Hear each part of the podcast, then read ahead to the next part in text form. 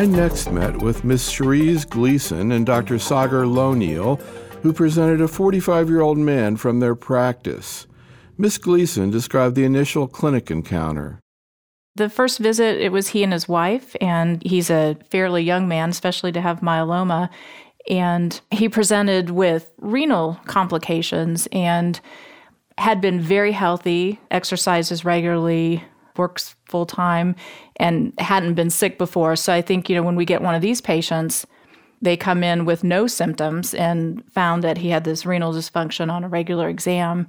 And so they're surprised when they end up in our clinic and we're talking about myeloma and it's something that he hadn't heard of before. Sagar, what was his life situation? He was a pretty productive, busy guy. Took a fair amount of time off every year with his family to do things in North Dakota or South Dakota or something like that. So, very outdoorsy, very active, very much a family man, well known in the community from which he came. And I think, you know, one of the important points in this patient and in many patients that we deal with that Cherise brought up was the idea that patients who are generally well and are high functioning, when they get confronted with this, it's a real challenge because everything we do is going to make them sick. You can't make them better because they feel well, right? You're talking about long term gains, not short term gains. So, Sagar, maybe you can talk a little bit about sort of the medical issues that you were assessing when you first saw him and trying to determine what to do. What were some of the key points? Well, I think, as Cherise brought up, his real reason that he came to medical attention was renal dysfunction. And so he had a creatinine of, I think, somewhere around 1.8, 1.9 in that ballpark there, which was very different. This guy was one of those goes to executive health every year and had normal kidney function before all this with a significant amount of proteinuria. So for us, the real issue was management in a very rapid time frame to reverse renal dysfunction and spare him long-term kidney dysfunction. I think one of the real challenges we struggled with with him and with many of our other patients is when they come in having read a bunch of stuff on the internet, most of which is wrong or it's outdated, you have to re educate patients on the reality of what this disease means in 2014 as opposed to what it meant in 2000. And what exactly did you say in that regard? And for example, I wouldn't be surprised if you said, Is it possible I could be cured? Yeah, you're right. You know me well enough to know that I'm certainly going to talk about that. I think what we tried to explain to him was that myeloma in many ways can be a chronic disease as opposed to, you know, one where it's one shot and you're done kind of situation and that our goal was really to reduce the disease burden as much as we could and then try and maintain that low level disease burden with the hope that we can ultimately get to cure. I think the challenge is that patients look up on the web and they see median survival of three years. And I think we just have to bring them up to date with what modern therapy can do for patients. So you determined that he was at higher risk because of the so called 414 variation. What do you tell patients about prognosis in this situation, and what did you tell him? I think we would tell them that we expect standard risk patients, and he wasn't one of them, but we expect standard risk patients to live in excess of six to seven years good risk hyperdiploid patients greater than 10 years. And for high risk, the real question is we don't know because the maintenance strategies that we've talked about before are so new, we don't know how long they're going to last. But we know that patients are living longer than what we thought five years ago. Cherise, how did you assess sort of his coping strategies? You know, what were the things that he was doing, and what did you try to foster in him in terms of him sort of dealing with a very difficult situation? Well, I think part of it is him gaining confidence in the team that we were there for him and that we have support in place. We also had him meet with our social worker for he and his wife. As it turned out, this particular patient also was a friend of one of our other patients, another young patient, actually. And so there was a lot of conversation between the two of them as well. But I think, you know, for him, especially early on, we had very long visits because he came with a list of questions every time. And it was just answering the questions, supporting him through, and taking it a step at a time because patients can get very overwhelmed when they first come in. And we hit them with, well, you've got this disease, going through the risk factors, talking about the treatment, and then also in this case, talking about having a transplant. So it's interesting that you're starting out with a 45 year old man because, of course, myeloma is a disease more commonly you see a much older patient. We'll talk about some of the patients you've taken care of. Right now, Sagar, strategically, globally, how do you think about initial management of myeloma, both in a younger patient like him as well as an older, you know, 75, 80 year old patient? Yeah, I mean, I think what we are trying to do is an alkylator sparing approach. And so, when appropriate, our combination of RVD is where we're going as part of frontline therapy for patients that are older and may not be necessarily transplant eligible or may have other frailties. I think the question is do you modify RVD or do you go with something as simple as Lendex, as we saw from the first trial? And a lot of that really depends on comorbidities that a patient brings and genetic risk that we identify when we first make that diagnosis.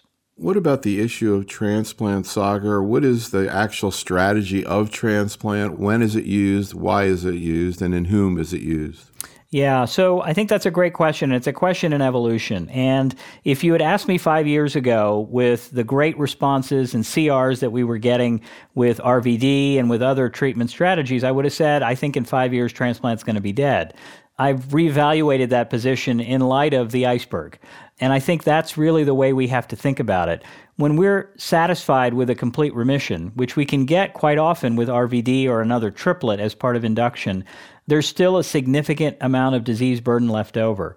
And so, if we want to get to that cure or very, very long initial response, we have to get lower on that iceberg to ultimately have a chance at getting them to long, long, long durations of remission. And that's, to me, one of the benefits of a transplant.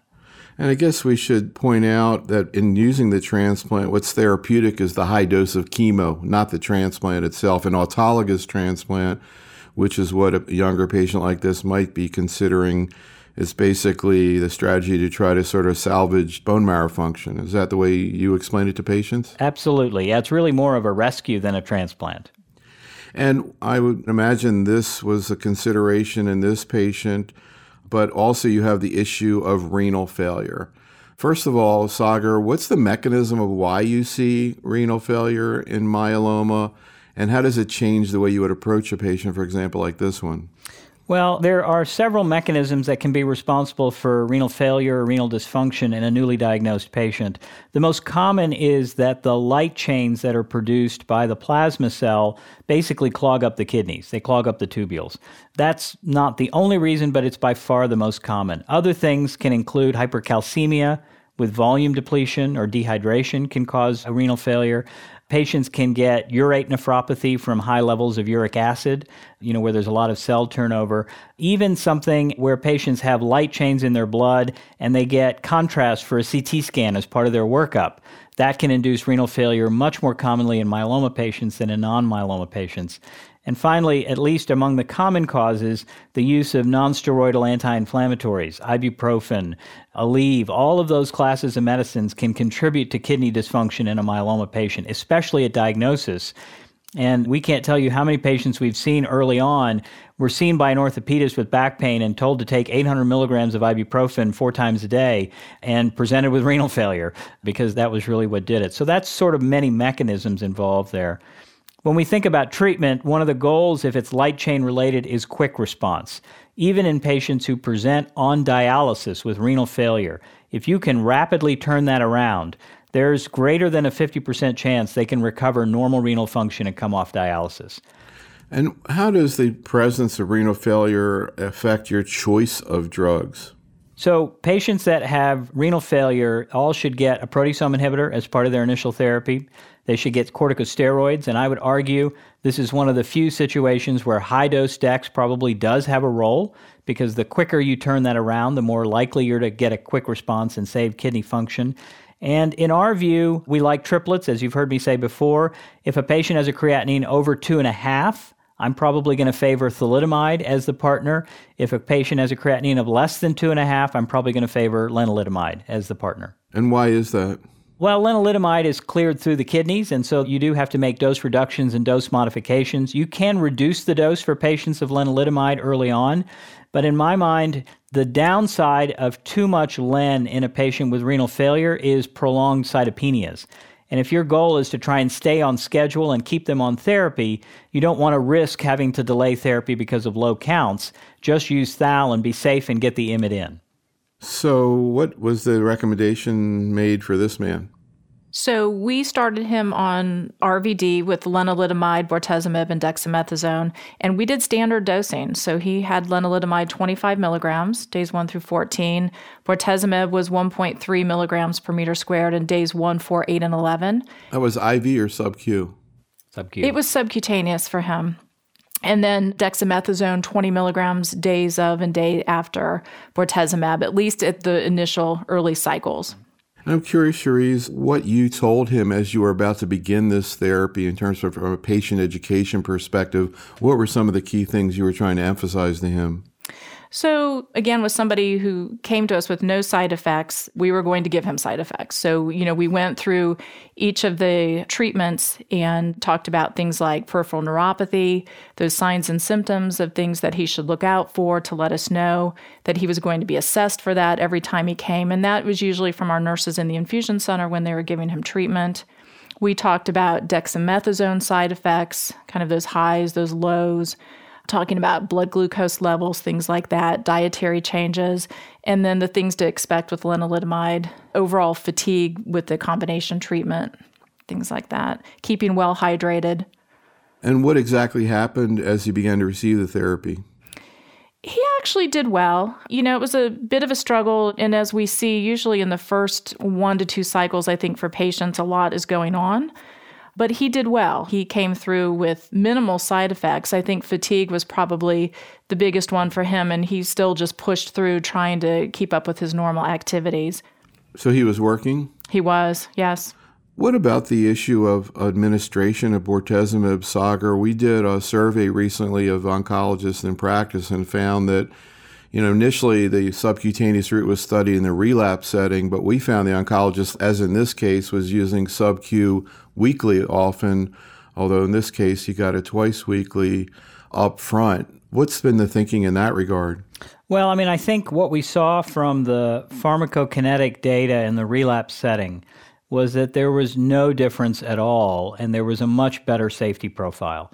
And while I may disagree with some of my colleagues that every question that you ask needs to be answered in every trial and in every combination, it was such a windfall in terms of reduced incidence of neuropathy and GI toxicity that there was no reason to have to recapitulate every study again with sub-Q versus IV. What's the thinking about why you see so much less neuropathy with sub-Q? I've heard people talk about the peak level yep. being lower. Yeah, I think to me it's interesting because if you look at the total area under the curve for the drug, it's the same with IV versus sub-Q, but the peak is much lower. And to be honest with you, this to me is what I think is the same reason why the oral bortezomib, MLN 9708, or ixazomib, why it's got such a low incidence of neuropathy as well, because it mirrors the sub-Q, perhaps even a lower peak, but a longer exposure, resulting in the same area under the curve. Cherise, what were you seeing in terms of peripheral neuropathy before this when bortezomib was given IV? And have you kind of seen a change in your practice since you've been using it sub-Q? We've definitely seen a decrease in neuropathy. I think you know, we had been using bortezomib for years because we had it early on in clinical trials as well. So we were used to managing the neuropathy, but you still could have some of that late onset neuropathy with the IV more than we see with the subcutaneous. So it's been really quite a decrease. We just don't see those grade threes like you used to see. So, in this situation of a young man, and I see that he went on to, as most young patients would, to receive an autologous transplant. Sagar, what actually happened to sort of his numbers, since that was really the main manifestation of the disease, as you gave him the RVD leading up to the transplant? So he had a phenomenal response, almost completely normalized his renal function after two or three cycles of therapy. I think his baseline creatinine is somewhere around 1.4 now. So he didn't completely normalize, but it was much better than when he had started. And that happened relatively quickly. His myeloma numbers actually got better very quickly as well. He went into transplant with a near complete remission and then we consolidated him with the transplant afterwards. And as he started to get sort of moving towards the transplant, Cherise, what did you advise him in terms of what to expect with the transplant, in terms of that experience? Again, it was mainly focusing on that time in the hospital for our transplants. They're in the hospital for about two weeks. That was quite a change for somebody who had never been in the hospital before. We kind of walked through what to expect with getting the chemotherapy, how many days afterwards we would expect counts to drop, and to talk to him about those things to expect. Our nursing staff on the floor is very good with keeping up with that with patients as well. But we encouraged him to continue the exercise so he was going into the transplant as fit as possible. And then once in the hospital, to continue walking laps and keeping fit as much as possible, keeping up with his hydration, his caloric intake. Sagar, what do you tell people in terms of the risks of this type of transplant, in terms of mortality, major complications, and how long it takes them to sort of get back to normal? Yeah, and you know, that's always hard to answer because as each myeloma itself may be different, patients and their responses to therapy can be quite variable as well. What I quote them in terms of mortality from the transplant itself is less than 1%. And that's our own data. When you look at you know, we do an average of 180 to 200 myeloma transplants a year for autos, and our 30 day mortality is less than 1%. So I think it's really quite good. I think the question is what's the likelihood they're going to have any side effects versus significant side effects? And mostly mucositis, sores in the mouth and throat that limit them from the ability to eat and drink, is the big one that they worry about. And if you look at our own examples at our center, about a quarter of patients get through, and you look at them and you can't tell you even gave them chemotherapy. And that's pretty good. There are a quarter that probably can't eat or drink for about four or five days. So they get the worst, and there's a quarter that gets the least, and then everybody else is somewhere in between. And how quickly they bounce back is really dependent on their motivation and their internal strength, to be honest with you, because that plays a big role in this. Cherise, what actually happened with this man? What happened when he went through the transplant? He actually did quite well. He had minimal mucositis. He was one of our champs at walking. I think he walked at least three miles a day on the floor doing laps. No real complications, no problems with infection that I can recall. And he was in about 14 days as planned and did well post transplant as well. So then he comes back to you all after having had this transplant, and the question is on the table in terms of continued treatment.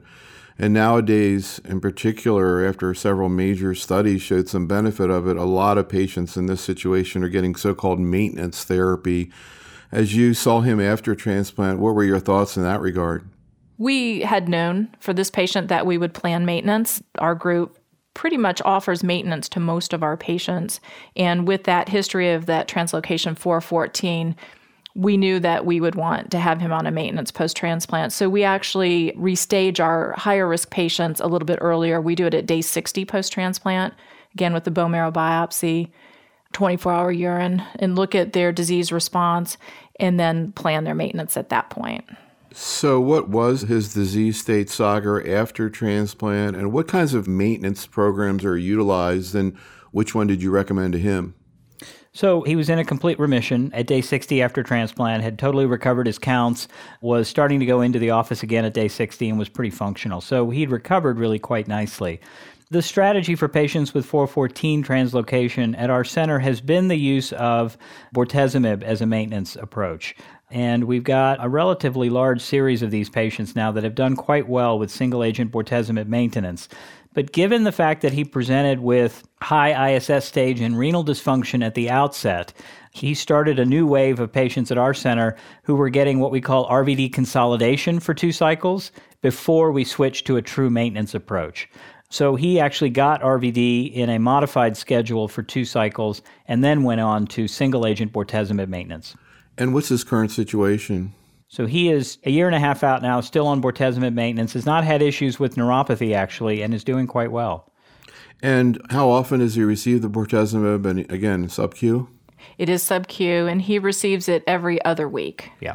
So I'm curious, you know, I thought you were going to say, you know, you've published about so called RVD maintenance. And yeah. I was thinking maybe that's what he would have gotten. Was that considered at that point? So, you know, it's interesting. We are trying to sort of tailor our maintenance approach a little bit. And the RVD maintenance that you refer to, we use for patients with 17p deletion, where they're missing the p53 gene, or patients with karyotypic abnormalities high risk hypodiploidy. But for the 414s, we find that bortezomib alone, especially after the RVD consolidation, seems to be pretty effective. Now, the other option that's often considered, probably more commonly used, particularly I'm sure you would consider in patients without this kind of high risk situation, is lenalidomide. Yep. What do we know about lenalidomide maintenance and what situations do you use that? So, lenalidomide maintenance has been evaluated in a couple of large randomized trials after autologous transplantation. And what we know from both of those trials is that the use of lenalidomide at either 10 or 15 milligrams without dexamethasone doubles how long patients stay in remission compared to the placebo arm. In one of those trials, there was an improvement in overall survival. In the European trial, there was not an improvement in overall survival. There have been other trials that have been published, one by Antonio Palumbo in the last year in the New England Journal, where he looked at post transplant lenalidomide as well. Also showed that same increase in duration of remission and hinted at an improvement in overall survival. It wasn't quite as clear as we all would have liked in that trial. So, our approach is that for patients who don't have high risk disease, where we would give them RVD, they don't have 414, where we would give them single agent bortezomib. We use lenalidomide as single agent maintenance in those patients.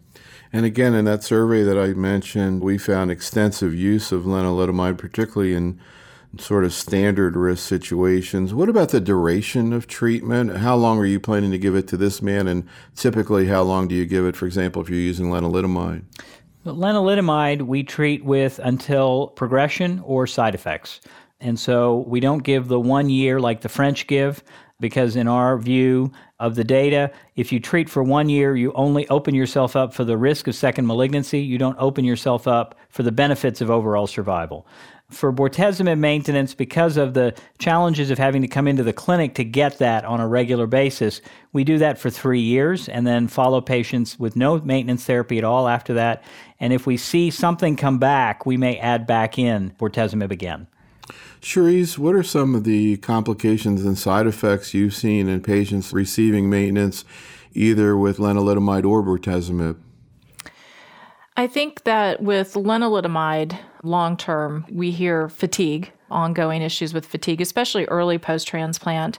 But then the other thing is diarrhea. We have a lot of issues with chronic diarrhea with lenalidomide that we have to manage with antidiarrheals or something prescription. Mm-hmm. And that's probably the biggest challenge that I see with that. Otherwise, it's very well tolerated. Patients like the fact that they can just take a pill, mm-hmm. and we dose it three weeks on, one week off. And I think Teresa's being modest here, but her and Melanie from our clinic actually put together data that was presented at ASH that really demonstrated the ability of anti cholesterol agents to really inhibit or completely abrogate the diarrhea associated with lenalidomide. They actually have some data at ASH where they showed an 80% reduction in diarrhea simply by adding in cholestyramine. Wow, that's fascinating.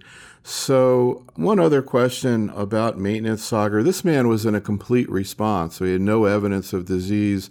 I have heard people question whether you need to continue treating patients in that situation. That kind of ties back to the iceberg thing you were talking about yep. of tumor beneath the surface. Any yep. thoughts there? Yeah, I think you're absolutely right. And that is that we should no longer be satisfied with conventional CR as an endpoint. I think if we treat everybody to conventional CR and then stop, there's going to be a significant fraction of patients that are going to relapse and they're going to relapse relatively quickly. I think our goal really should be to talk about trying to get down to lower levels on that iceberg, MRD negativity by sequencing or by flow cytometry, and then we're going to have to randomize people to continuous therapy versus stopping therapy to see what the right breakpoint is for when we've actually truly cured people. So let's finish out talking about your 80 year old man, I guess much more typical age wise in terms of the kind of patients that are seen. And I see he presented in 2007. What was his situation? He did. He came in with anemia and bone pain. And even though we do transplant patients well into their 70s in the United States, this was not a patient that we're going to transplant. So he went at that time on the RVD upfront clinical trial and actually completed his eight cycles and has been on lenalidomide maintenance ever since and recently had his 100th cycle and doing well in complete remission. Wow. What's his lifestyle like and his quality life? He's very active. He exercises probably five times a week. Not a lot of other comorbidities, some hypertension. You know, he sees us in clinic once a month and has really tolerated it. He has had dose reductions over the course of the past seven years. So he's on low dose lenalidomide at five milligrams. He did experience some of those GI issues with the diarrhea that we see, but otherwise doing very well. Minimal neuropathy, grade one, no pain. Just in terms of the issue of transplant, Sagar, is there, I mean, people talk about, you know, well, you have to look at the physiologic age but realistically, I don't think 80 year old men are going to end up getting transplanted. Is there an age at which just the age alone will get you to not do a transplant? So I think, you know, 75 is where we start to think twice. 77, 78 is probably where the line is. We've had colleagues try and push the line by saying this 80 year old looks like he's 50. Come on, come on, come on. And I think you're absolutely right that they may look like they're 80, but they age really, really quickly with high dose melphalan. So I think you just have to be cautious. What about in a situation such as an 80 year old patient? Of course, actually, when I think about it, he wasn't 80 when he was, he was diagnosed. I guess he was 73. But yeah. in any event, he was not considered a transplant candidate. In people who are not going to head for transplant, Sagar, what are some of the common regimens that are considered?